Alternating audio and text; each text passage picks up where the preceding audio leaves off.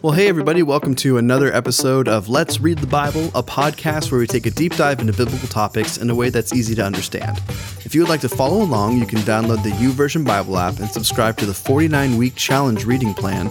And we also have physical reading plans available in the lobby every Sunday. Yeah, and as you're reading along or listening along with us, we would love for you to take a few moments and send in some of the questions that may come up, because we love to take time in every podcast at the end to just answer a couple of those questions. So feel free to do that. You can email them at info@grove.church, or you can, if you're on the Facebook, you can jump up on our Facebook at the Grove Church Washington on the Facebook. Like us and then send us a direct message through the Facebook page so we can spend time answering those questions. Yeah. And we have a couple today that'll be really fun. One of them, I always get really excited because I had to bust out my concordance for it, but we'll get to that. He gets really nerdy. I get really giddy. In a good sense of that word. So anyways, moving forward. So today we're doing a book study of Jonah. So Jonah is this is a fun book. Yeah, it's a minor prophet. Really quick. It doesn't end how you think it's going to end. So. That's true. And a very quick read, which is nice. So like if you can read it in one sitting, easy. Yeah, so, for sure. One of those things. So a couple resources that we're using today, the ESV Study Bible, kind of as always, and then the Essence of the Old Testament, a survey by Ed Hindson and Gary Yates. We lean on that a lot for kind of just Old Testament study books.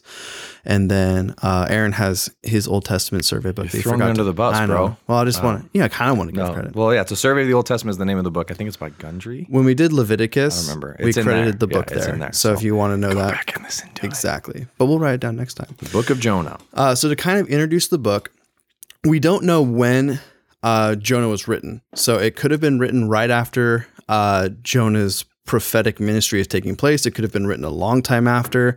I want to say the earliest manuscript we have of it is like dated to about 300 BC. So that's like the drop dead. That's the latest it could have been written. But it could also go anywhere back to like 750 BC. So it's really wide. It's written. We know that. Yeah, it is written, but really wide as far as when the book was actually written and completed. What is not really in contention is when these events take place, because, well, I guess I should, is kind of. Be careful. We have a 40-year gap of time when we know that this book probably takes place, because it says that, and I forgot to write down the name of the king because I forget things. But it says Jonah does his ministry, I believe it's Jeroboam II. Yes. Yeah. Okay. Second. Boom.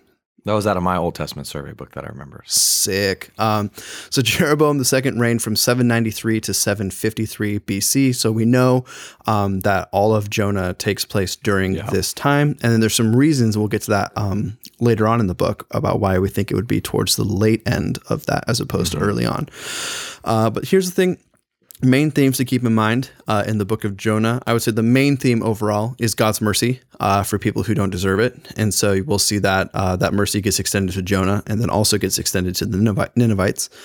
God's sovereignty over especially nature, which I feel like most of us know the story of Jonah. So obviously there's the great fish, which swallows Jonah, but there's also the worm, there's the plant, there's a few different things, the storm. God's definitely acting in nature throughout the whole book.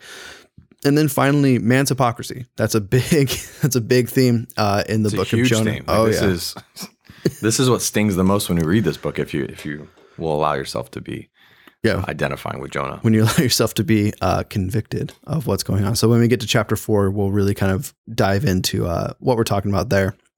So there you go. Some modern scholars would argue that Jonah should be seen as an allegory or parable, but we'll get into that a little bit later as to why. That is probably not a property of the book. First off, parables are never stories. Well, true stories. Yeah, I'm trying to think of how to phrase it. They're never giving details. So when you think of a parable, it's when Jesus is talking, it's clearly a story because he goes, "Once there was a man who owned 2 vineyards," and like that's kind of this, like it's almost like once upon a time, like kind of starting it off. Whereas this is like during the reign of Jeroboam II, the prophet of the Lord Jonah went to, and so there's specific dates that are given, there's specific regions that are given, so it doesn't read as a parable. And as far as allegory goes, the main reason that people suggest that is just kind of the supernatural elements of Jonah, which like if you're going to say like there's supernatural elements of this Bible story, it might not be true. Then you kind of have to do that with most of scripture. And then B, we'll get into a little bit later as to why, because the big shock for historians is why on earth would the Ninevites be so receptive to Jonah's prophecy. And then we'll get into, it's really interesting actually. So almost immediately too, they're like immediately receptive. And we'll get into why there's some other things at play that might've led to that. So, and that's really interesting. I didn't know this before we started studying. So it's really cool to be able to dive in. I feel convicted by not having my source. So I looked it up so I could quote it real quick. Because there's some things that I think are worth saying that I want to actually read a snippet from the survey. So here's the book that I'm leaning on a lot. It's called Encountering the Old Testament by Bill Arnold and Bryan Beyer. So there you go. Shout out, credit to you. Arnie and Beyer. Evan's a jerk. I'm sorry. I'm just kidding. All right. So chapter 1, we're going to call this section, Jonah Flees from God's Calling. And the nice thing about the book of Jonah is the chapters really do just line themselves up to being their own sections that we talk about. Yep. So we're just going to go 1, 2, 3, 4 sections. So here's what we know. Jonah is a prophet who is commanded by God to go to Nineveh and prophesy. God has a message for the people of Nineveh, and he commands Jonah to go. Jonah's reaction is to run in the opposite direction to Tarshish. Sweet. So that's pretty much the opening sentence of the book. Awesome. Is, thanks, Jonah. Yep. Jonah, I need you to go do this. And Jonah's like, no. Deuces. So we don't know where Tarshish is. That's kind of a tongue twister. But it's somewhere in the Western Mediterranean. But the city or the town does not survive today. But because Jonah is hopping on a boat and sailing into the sea, we know that it's clearly not south or anywhere like that. And Nineveh is kind of to the northeast. It's close to modern day Turkey, I guess, is where you could kind of play it. I think maybe it's more like actually Iraq. But I didn't do geography of the Bible, so. Yeah, sorry. But it's somewhere, it's in the northeast of Israel is where it's located. Jonah goes in the opposite direction, and he actually goes with a group of pagan sailors. And then when he's out on the ocean, the storm begins to threaten their lives. They pray to their gods. Jonah's asleep at the bottom, which kind of is an interesting parallel of Jesus in an opposite way. But Jonah's kind of chilling in the bottom of the boat. He's not really worried.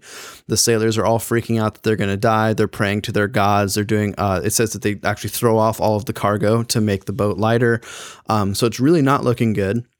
And then Jonah reveals, basically why the storm is happening. He's saying, you know, I'm running away from what God has commanded. You need to throw me into the sea, and then the storm is going to stop. Mm-hmm. And it's interesting because I kind of want to say credit to the sailors, even though I guess they don't listen to God. So I guess it's not really credit to the sailors, but their first reaction is not like, all right, and then just throwing him overboard. But they really do. They really do try to make it back. Yeah. They're trying to save this guy's life because they know that it's essentially killing Jonah if they throw him into the sea. But we have in verses 13 through 17, which I think Aaron's going to go out and bust out here. This is what it says, just to give the scriptural context. It says, verse 13, nevertheless, the men rowed hard to get back to dry land, but they could not, for the sea grew more and more tempestuous. I think tempestuous. It's a great word. We don't use it enough anymore. Against them. Therefore, they called out to Lord, O Lord, let us not perish for this man's life, and lay not on us the innocent blood, for you, O Lord, have done it as you've pleased. So they picked up Jonah and hurled him into the sea, and the sea ceased from its raging, which is really interesting that just immediately just stops. Mm-hmm. Another translation I remember reading says that it stopped immediately. And then said this, the men feared the Lord exceedingly, and they offered a sacrifice to the Lord and made vows. And the Lord appointed a great fish to swallow up Jonah, and Jonah was in the belly of the fish for 3 days and 3 nights. All right. So one of the interesting things when I was looking through, I think this was mentioned in the survey book, that chapters 1 and 3 of Jonah really parallel each other, and chapters 2 and 4 really parallel each other. So 1 and 3 are all about God showing mercy, and then 2 and 4 are Jonah's responses to those mercies. Yeah. And so it may, at first glance, this doesn't seem like mercy from God because he gets thrown into the sea, and then he spends 3 days inside of an animal, which is also not great. Yeah. Probably really uncomfortable. But the idea is that the fish saves Jonah's life. Yeah. Jonah would have died. He would have drowned in the ocean. That would have been the end of his story. But God, appoints a great fish. We don't know what it is, but, it swallows Jonah, and then we'll see eventually, it vomits him back onto, dry land. Word. Yeah. Well, and the interesting thing too, I think even to speak to that for a minute is, even as I was kind of reading this morning, and just reviewing some of the notes from that Old Testament book that I credited just a few minutes ago because Evan made me feel bad. You're welcome. No, but it was interesting because it's this whole fish thing. It's an aspect of God's grace. Like that fish swallowing him is such a significant point. And I remember as a kid reading, I'm like, well, what kind of fish was it? I remember as a kid thinking it was like a whale, like in Pinocchio, when he was swallowed, him and his Geppetto was swallowed in the raft by the whale, and it was just massive open cavern. And then later on in my life, realizing like that's actually not true in any way, shape, or form. But it's this picture of grace, like the fact that this fish saved Jonah's life because of God's appointment, God's divine intervention. Mm-hmm. I think it's important to remember that. So it was just interesting to read that this morning and be reminded like, oh yeah, there is this like aspect of grace to Jonah. Yeah, it is. I was reading that it could have been a sperm whale. So for what that's worth, it's I think it's is that something that you really? Well, I was just curious about like, it's in one of the books I was reading. Interesting. But it was just saying of the whales that are in that region, that's the only one that would actually. I thought you were just making a joke because of the conversation we had as a staff yesterday. No, that's actually really funny. That's a legit. That is the one whale in that region who could have actually pulled off swallowing a manhole. So there you go.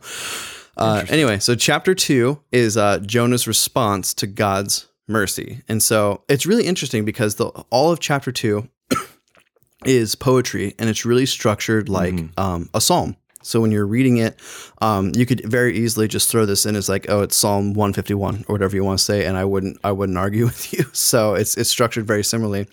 But it says this, then Jonah prayed to the Lord, his God, from the belly of the fish, saying, I called out to the Lord out of my distress, and he answered me. Out of the belly of Sheol I cried, and you heard my voice. And what that means is, I was close to death, and you heard my voice. For you cast me into the deep, into the heart of the seas, and the flood surrounded me. All your waves and your billows passed over me. Then I said, I am driven away from your sight, yet I shall again look upon your holy temple. The waters closed in over me to take my life. The deep surrounded me. Weeds were wrapped around my head, and at the roots of the mountains, I went down to the land whose bars closed up forever. Yet you brought up my life from the pit, O Lord, my God. When my life was fainting away, I remembered the Lord, and my prayer came to you into your holy temple. Those who pay regard to vain idols forsake their hope of steadfast love. But I, with the voice of thanksgiving, will sacrifice to you. What I have vowed, I will pay. Salvation belongs to the Lord. And the Lord spoke to the fish, and it vomited Jonah up onto dry. First off, that's gross. Also true. Well, yeah, Jonah kind of deserves a little bit of gross. But first off, it's gross. I mean, but you're in that the muck and the mire of the belly of the fish, anyways. So I guess it's not the end of the world. But dude, just not even thinking about it. I just love that while Jonah is in this situation, which is assuredly incredibly uncomfortable, he's just thanking God for his mercy, thanking God for the mercy that he showed him. And I love the last line of the poem is salvation belongs to the Lord, which is a theme throughout the entire Bible. But here's the thing, Jonah forgets that really soon, and we'll get to that. He forgets that salvation, or the decision of salvation, belongs to God and not to man, because we'll see his reaction to spoilers.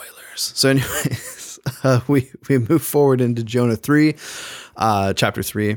So God gives Jonah the same command as the first chapter. So it's almost kind of like a reset button. In the first chapter opens up with God told Jonah to go to Nineveh and to prophesy. Third chapter opens up, and God said to Noah, Jonah, go to Nineveh and prophesy. Maybe not. No, just kidding. There you go. So Jonah goes to Nineveh, and the people are surprisingly receptive. He goes in and he says, in 40 days, the city will be destroyed. And then Aaron, take it away with... and one of the things that I remember reading is it took Jonah 3 days just to cover the city, to make the announcement to all the people. Right. So for 3 days, he's walking around saying the same message. Hey, in 40 days, judgment's coming. In 40 days, you're all going to die. In 40 days, sucks to be you. Like, he's literally walking around for 3 days making this message known. And then this is the people's response in verse 6 through 10 of chapter 3. It says, the word reached the king of Nineveh, and he arose from his throne, removed his robe, covered himself with sackcloth, and sat in ashes. In other words, he's taking a posture of humility and repentance. And he issued a proclamation and published throughout Nineveh, by the decree of the king and his nobles, let neither man nor beast, herd nor flock taste anything. Let them not feed or drink water, but let man and beast be covered with sackcloth, and let them call out mightily to God. Let everyone turn from his evil way and from the violence that is in his hands. Who knows? God may turn and relent, and turn from his fierce anger, so that we may not perish. When God saw what they did, how they turned from their evil way, God relented of the disaster that he had said he would do to them, and he did not do it. So it's crazy, because this is not what we think will happen. I think Jonah almost kind of was excited to be able to preach. Yeah. I mean, the Ninevites, and I don't know how much you plan to go into this, but the Ninevites were not good people. No, they were horrible people. And so there's some from a Jewish standpoint, which Jonah was. He was like, these people are horrible. They're wretched. They need to go. They're done. Like, eradicate them from the earth, please God. So he knew that was the people he was speaking to. Yeah, and there's and we'll get into this a little bit when we talk about chapter 4 as well. But I think there's a hint of racism within Jonah, where he just for sure. He hates the Assyrians, he hates the Ninevites. That's clearly true. But I also think sometimes just because of I think just with our modern context, we ascribe to that things that I'm trying to think of how to phrase it. Basically, it's not completely unfounded that Jonah doesn't like the Ninevites. At this point, the Assyrians and the Israelites haven't been at war constantly, but there have been skirmishes, and Israel has had to pay tribute to the Assyrians. And so there is like this kind of, I suppose you could say, a rivalry between the countries. So it's not just kind of a simple like, well, I hate them because they're this race. It really is kind of like what they've done in the past. The countries have been interlocked in conflict for a long time now, and then clearly they're very evil people. They do very wicked things, wicked enough that God is saying, like, I'm going to destroy the city because absolutely. Of how disgusted God is with it. But so let's get into, this is where fun facts. I think this is really interesting. So one of the big modern critiques of Jonah is why on earth would the Ninevites just listen? Because it sounds like oh, bad news. Okay, got to change. Because literally Jonah if you're just reading what scripture says there, Jonah shows up to Nineveh and he says, the city's going to be destroyed in 40 days. And the Ninevites are like, oh crap. Okay. And then they just completely turn it around. Yeah. So here's a couple interesting things that happen. And this is why I think that we can, in my head, I think I know the year that this takes place. And here's why. One of the interesting things that we have is that in the Assyrian record, we know that there is a great earthquake that takes place during the reign. And I forgot to write down this king's name, but it's I can't remember off the top of my head. Yeah, it's a long name. But he ruled from 773 to 756 BC.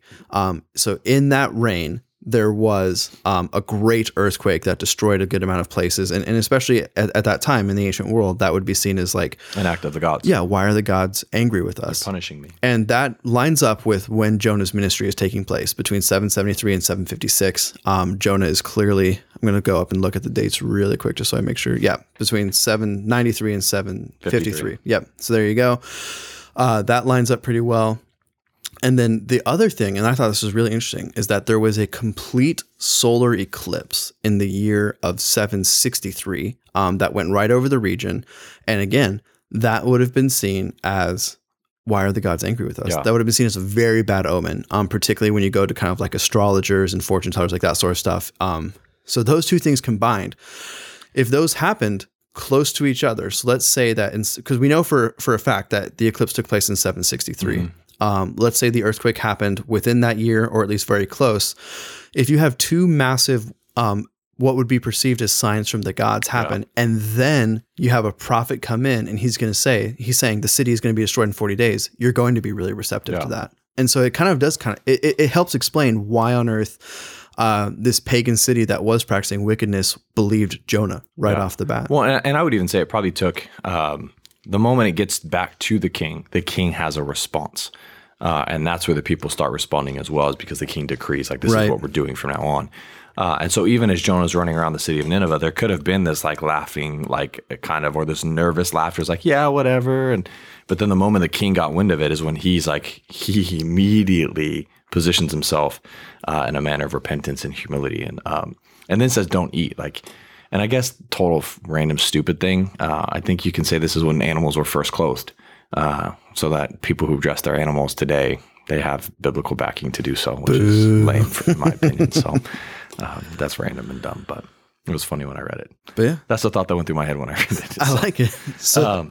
But yeah, it's. I think the timing is really unique and strategic, and I think that there is something to be said about this is why the Ninevites were so quick to respond and repent. So. Which is and that's why I would say if you had to if you're talking to me, like, Evan, you have to pick a day that the story of Jonah, or a year that the story of Jonah takes place, I would say probably 763. That would make a lot of sense, and it would kind of help put the pieces together. So there you go. Fun facts. Yeah. The people of Nineveh repent. It's not a repentance that lasts forever, because we've seen, like, in the next, within 100 years, I think it's Nahum starts to prophesy that Nineveh and Assyria are going to be destroyed because they just go back.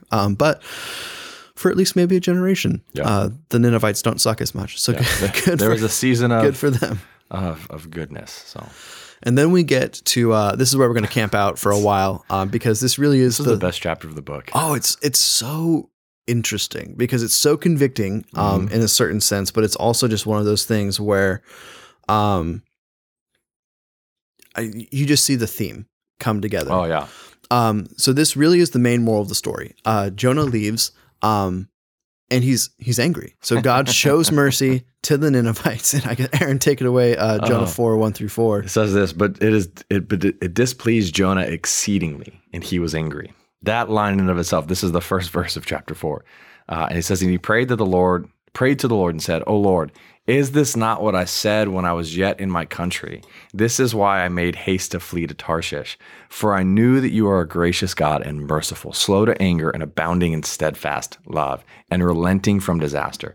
It's almost for a minute they're like, God, he's complaining that God is so gracious and loving and kind and, and patient. He's like, totally is complaining. You're a jerk. I knew you do. It's like, this is why I didn't want to go. I knew you were loving and you were merciful. You're the worst. But like, it's literally what Jonah's saying in that moment. And so he says this, "Therefore now, O Lord, please take my life from me, for it is better for me to die than to live." And the Lord said, Do you do well to be angry?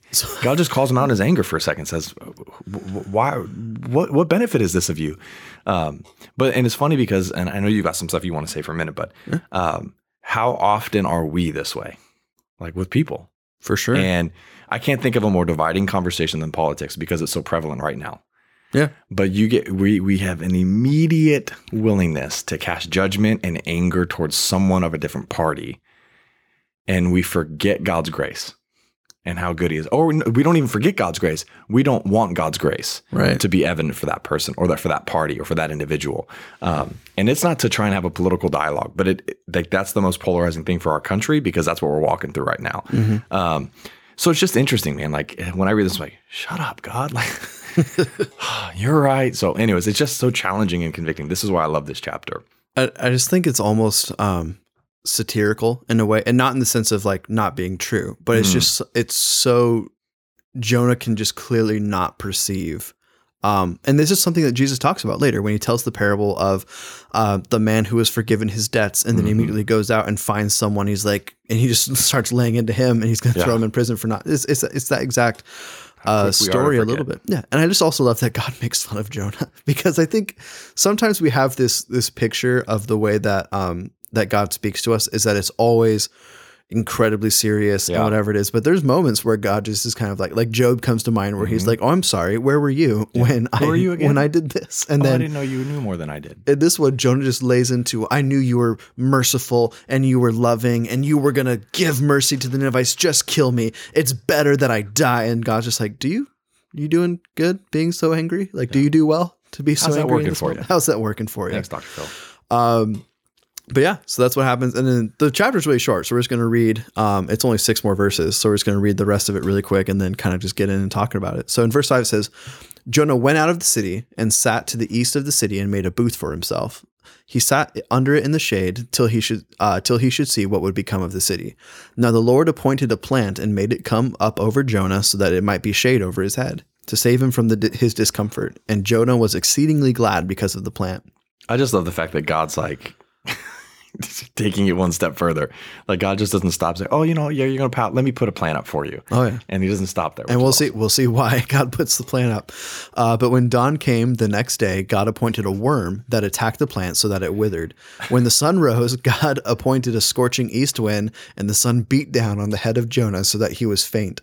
And he asked that he might die. And he said, "It is better for me to die than to live." It's the second time Jonah said that. Dude, it's so ridiculous. I love it.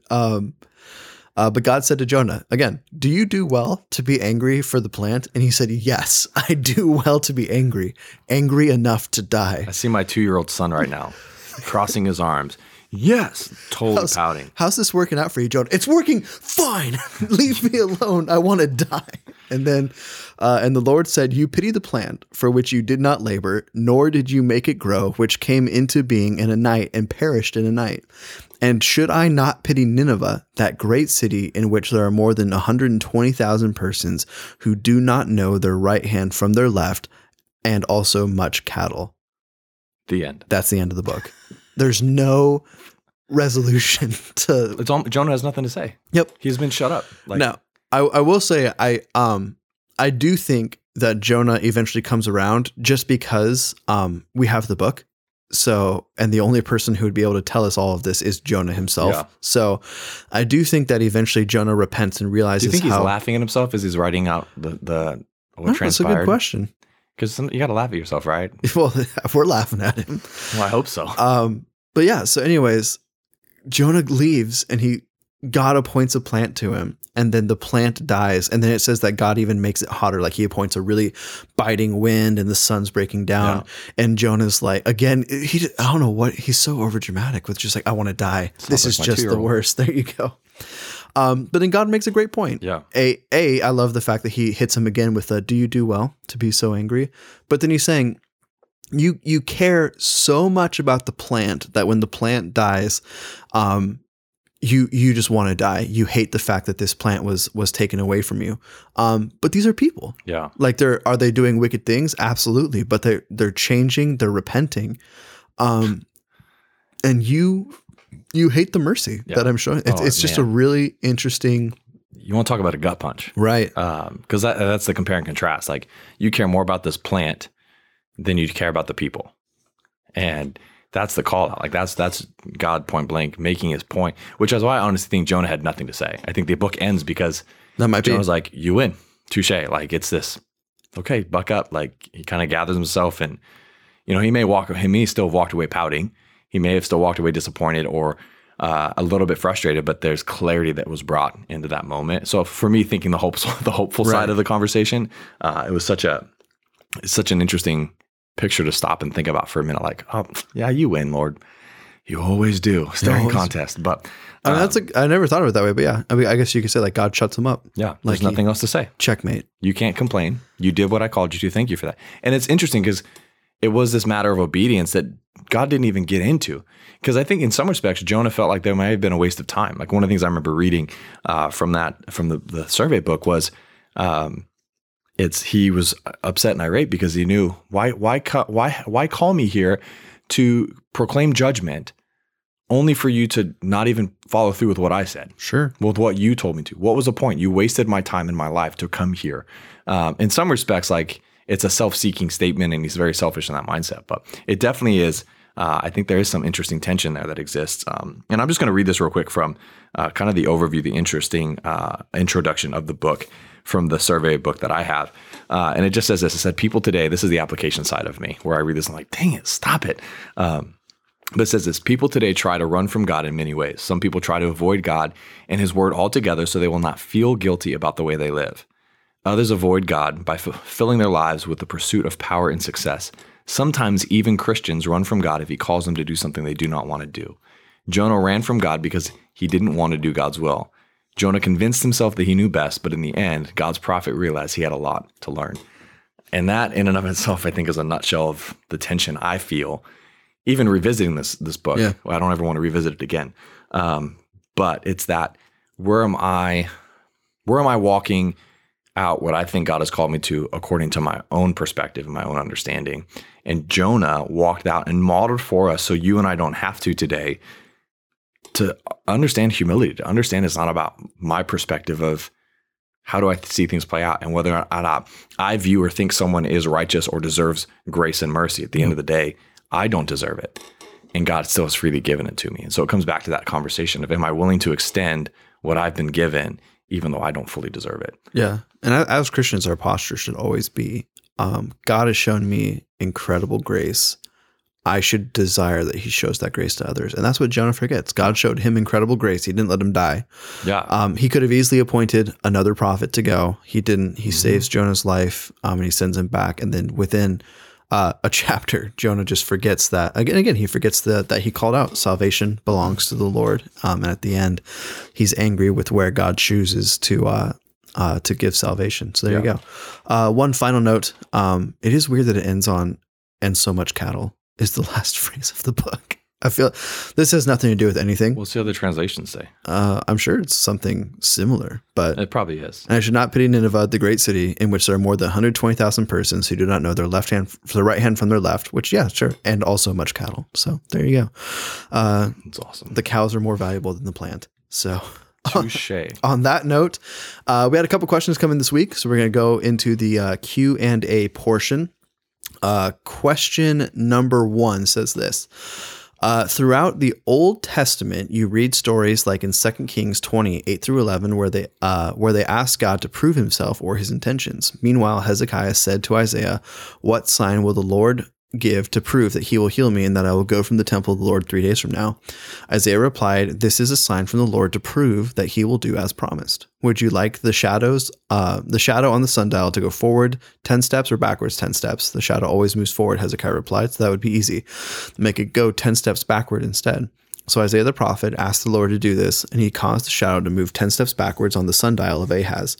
But isn't this putting God to the test? Oh, this is back to the question, not quoting. But isn't this putting God to the test or testing God, which the Bible says clearly not to do? Such a good question. Great question. Okay. So, and this is actually really fun. So in the book of Matthew and in Luke, it happens in both. I didn't write down this verse. That would have been dumb, but we just kind of all know it. Wouldn't have been dumb. It was dumb that you didn't write it down. Yeah, that's what you meant. That's right. But so Satan is tempting Jesus in the desert, and he says, "Jump down from a great height and have the angels save you. And then everyone will know who you are." And Jesus replies with, "Do not put the Lord, your God, to the test. It is written, do not put your Lord, your God, to the test." So if you just read that, it really does come across as it is never, ever appropriate to ask for a sign from God. And there's also there's different points where the Pharisees and the Sadducees ask for a sign. Yeah. And Jesus says, "You wicked generation. Why?" So, okay, so that happens. But like the person who sent in this question is saying, there's a ton of places where people ask for signs and then God obliges them. Yeah. He gives Gideon is a great story of that. Yep. I mean, he's asking multiple times over. So... So what's going on there? Okay, so here's where it gets kind of fun. It, so in what Jesus is quoting is Deuteronomy 6:16, and it says, "You shall not put the Lord your God to a test," and then comma, "as you tested him at Massah." Okay, so then there's kind of some interesting context there. It's not saying simply you should not put your Lord to the test. It's saying as you did at Massah. Mm-hmm. So what happens at Massah? For that, we have to go back to Exodus, the rabbit hole. It's going deeper.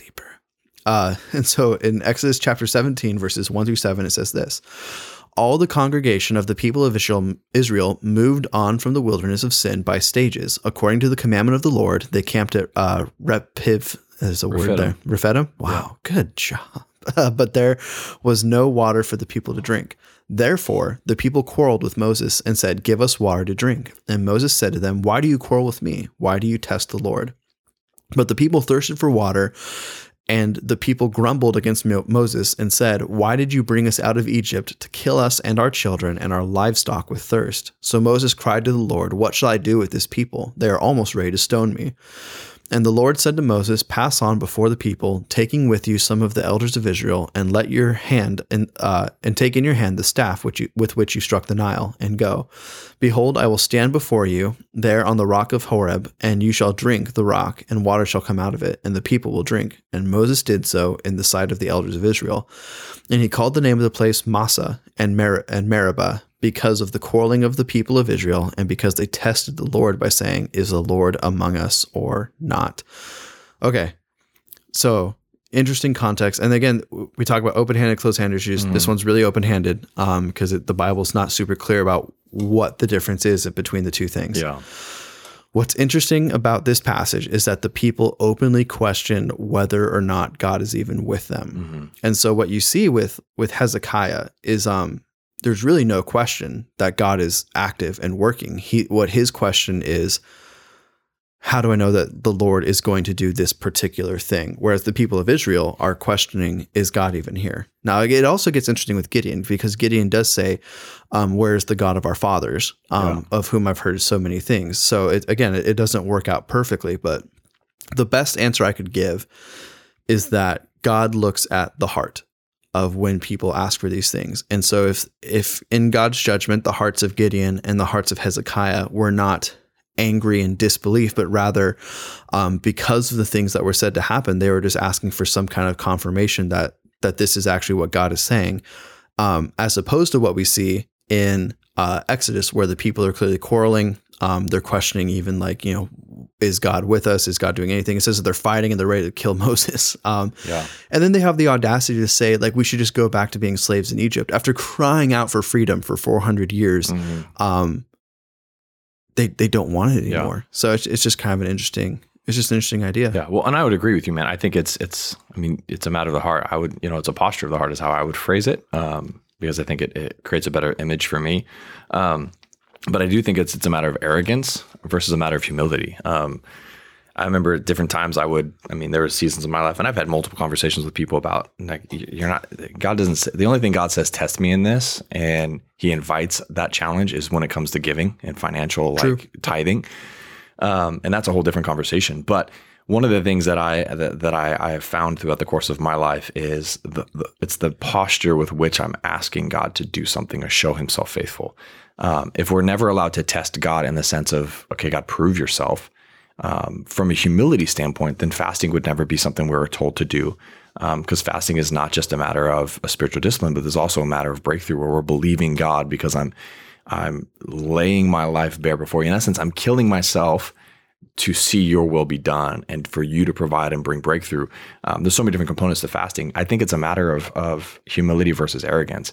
The people in Exodus were angry. They were upset. They were self-seeking. They were, there was some arrogance to their conversations. Like, have you brought us here to kill us and our children with thirst? Is that what you've done?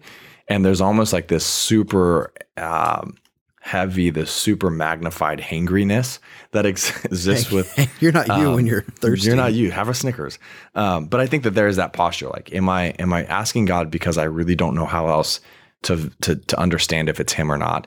And if it's done with this humility where I understand, God, you're sovereign, and whatever plays out, versus you need to do this. God, you owe me this. If it's that tension, I deserve this, therefore give me what I want. It's a 2-year-old. Like, for whatever reason, my son is a perfect example of these things today. And his name is Gideon. But he literally, I want it. And well, no, you're not going to have it. It's not yours. You don't have rights to that. The Bible is very clear. Like, our next breath is not guaranteed.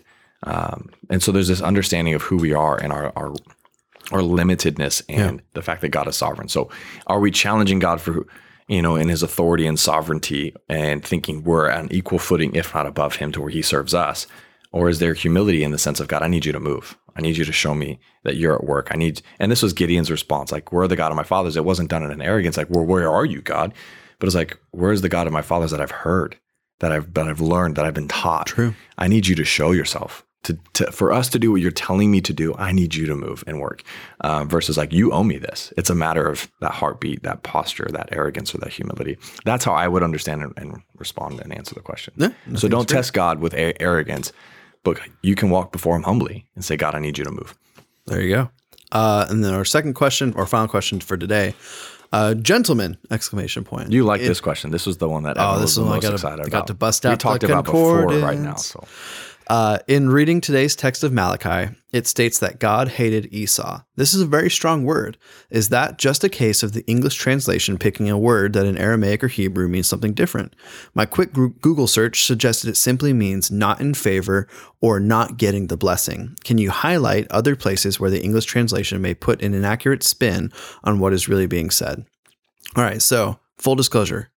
I didn't have time to dive into the second part of that question. So I don't have examples of where else things get lost in translation. I think that's the importance, just to be like a quick side note. It's the importance of not just taking a specific translation. That's why I like the YouVersion Bible app. Shout out to Life Church and their creation of it. But it allows you to see it in different forms. so you can get a better understanding of what is actually being communicated through Scripture. So side note, that's one way to practice and understand exactly what's being said. But this does raise a really important thing. So I referenced it a couple of times, but I do want to put it down like it's an official resource. So I use the, let me see, I have it right in front of me. It's the Strongest NASB Exhaustive Concordance. So there you go. Formally and titled. I have one that's an NIV one. There you go. Same type of concordance, just with NIV. And yeah, what a concordance is it goes through every single word that is in the Bible. Not a joke. These are very thick books. No, you want to know about a word, get a concordance and start there. And so what it does, it says, and God hated Esau. So I can look up the word hated and I can see every time in the Bible the word hated is used. But then what it also does is in the back of it, there's a Hebrew and a Greek dictionary. It gives you numbers that you can attach the words to, whether it's the Old Testament, which is Hebrew, New Testament, which is Greek. So I can look up that, and then I can look up the exact Hebrew word that is used in that chapter. But then you can also see, and this is where the advantage really comes from Bible studies, where else that exact Hebrew word. So not just words that are translated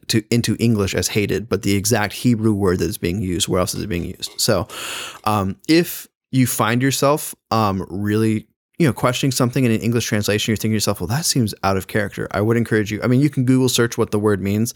And that'll give you some idea. Yeah. Concordances are awesome. So, and just, there's really easy tutorial videos on how to use one. But once you have it, it's really a great tool for studying the Bible. And I would say the problem with only Googling it is you get so many different interpretations or perspectives. True. And the concordances that Evan referenced or I would use or that scholars would use, so to speak, are very specific to the text and the translation. Evans isn't an NASB. The one I use is an NIV. They're specific to the translation that you're reading to. Right. And then I also see... Not to give you a whole schooling on concordances, but it's important to use. Yeah, they're important. And the really nice thing about them too is the fact that it's not opinions. So it's not that this is what the word is. This is what the word meant. This is the context. Exactly.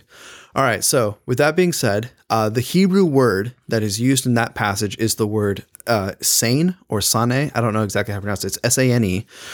And here's meanings that it has. It means detest, enemy, hate, turn against, or unloved. There's a few others in there, but so at first glance, this really doesn't come across as just like, it's not a misused word. Yeah, not in favor. It's a pretty accurate translation. So, I went through, and just for you, dear listeners, I went through and found every single spot in the Bible where that word is used. I didn't list them all, but there's kind of there's two different ways that it's used. And then there's a third way where it's just kind of vague and we don't know. Mm-hmm. So first example would be actual, what we think of when we say hate, actual emotional hatred for someone. And so this would be, in Genesis 37, this is the story of Joseph. But when his brothers saw that their father loved him more than all of his brothers, they hated him and could not speak peacefully to him. Now, Joseph had a dream, and when he told it to his brothers, they hated him even more. And then we kind of skip down to verse 8. And his brothers said to him, are you indeed to reign over us, or are you indeed to rule over us? So they hated him even more for his dreams and his words. So in that passage, it's clearly... When we think of English hatred... When I say I hate you. Yep. That's exactly what it is. Another example of that would be Absalom's hatred for Amnon. It says in 2 Samuel 13:22, but Absalom spoke to Amnon neither good nor bad, for Absalom hated Amnon because he had violated his sister Tamar. So in that sense, there really was like a legit sinful wrong that was committed. And it says Absalom hates, maybe a little bit more justified, but he hates Amnon. The second way that it's used, in the historical books, from what I could tell, that's pretty much the only way that it's used. And then you get into the wisdom literature, the more poetic literature. It's used a lot of times in that way, but it's also used a different way. So in Psalm 45, 6-7, this is a psalm that is praising the human king, or at least an ideal king. I didn't do a ton of research into what it's talking about, but it's not praising God specifically. It's praising the king for the way that the king serves the Lord. It says this, your throne, O God, is forever and ever. The scepter of your kingdom is a scepter of uprightness. You have loved righteousness and hated wickedness. Therefore, God, your God, has anointed you with the oil of gladness beyond your companions. And so it really could also be a messianic psalm now that I'm reading it, because it does kind of start off with your throne, O God, is forever and ever. But the idea there is you have loved righteousness and hated wickedness. Well, clearly that's not what we would describe as English hatred. That would be more of kind of like an English rejection. Mm-hmm. So it's not this idea of like you just emotionally like, I hate you, but it's more of kind of just, I've completely rejected this, no qualms about it. It's not in my life at all. And then the final one would be Proverbs 129. It says, because they hated knowledge and did not choose the fear of the Lord. So again, there's probably not like this emotional, like, I hate knowledge, I hate knowing things, but it's this rejection of knowing things and not choosing to fear the Lord. So those are the two main ways that we see this word used. And then the passage in Malachi that the listener's referring to is Malachi 1:3. But Esau I have hated, I have laid waste his hill country and left his heritage to jackals of the desert. All right. So this is interesting. Definitely is interesting. It doesn't mean that the question is, well, why does he hate Esau? Right. And if it really is this emotional or even this practical hate, why? And part of it, I think, goes back to the story of Esau. I mean, Esau rejected God's blessing and God's provision and God's placement of him so much so. It says, I think there was one passage, again, just coming to mind, like Esau despised his birthright. So he just gave it up freely. And that's the story between Jacob and Esau, twin brothers. Right. And so Esau had had a foot come out or an arm come out first. They tied a ribbon around it. He put his foot back in and Jacob came out afterwards from being born. And so it just is this idea of Esau hated what was rightfully his so much so that he just gave it up. He despised it. So there's like the blessing and provision that God gives through the firstborn. There could be some of the reason why God hated Esau. Yeah. And maybe not anyways. So he hated how Esau responded to the blessing of being the firstborn and the birthright and those things that come with it.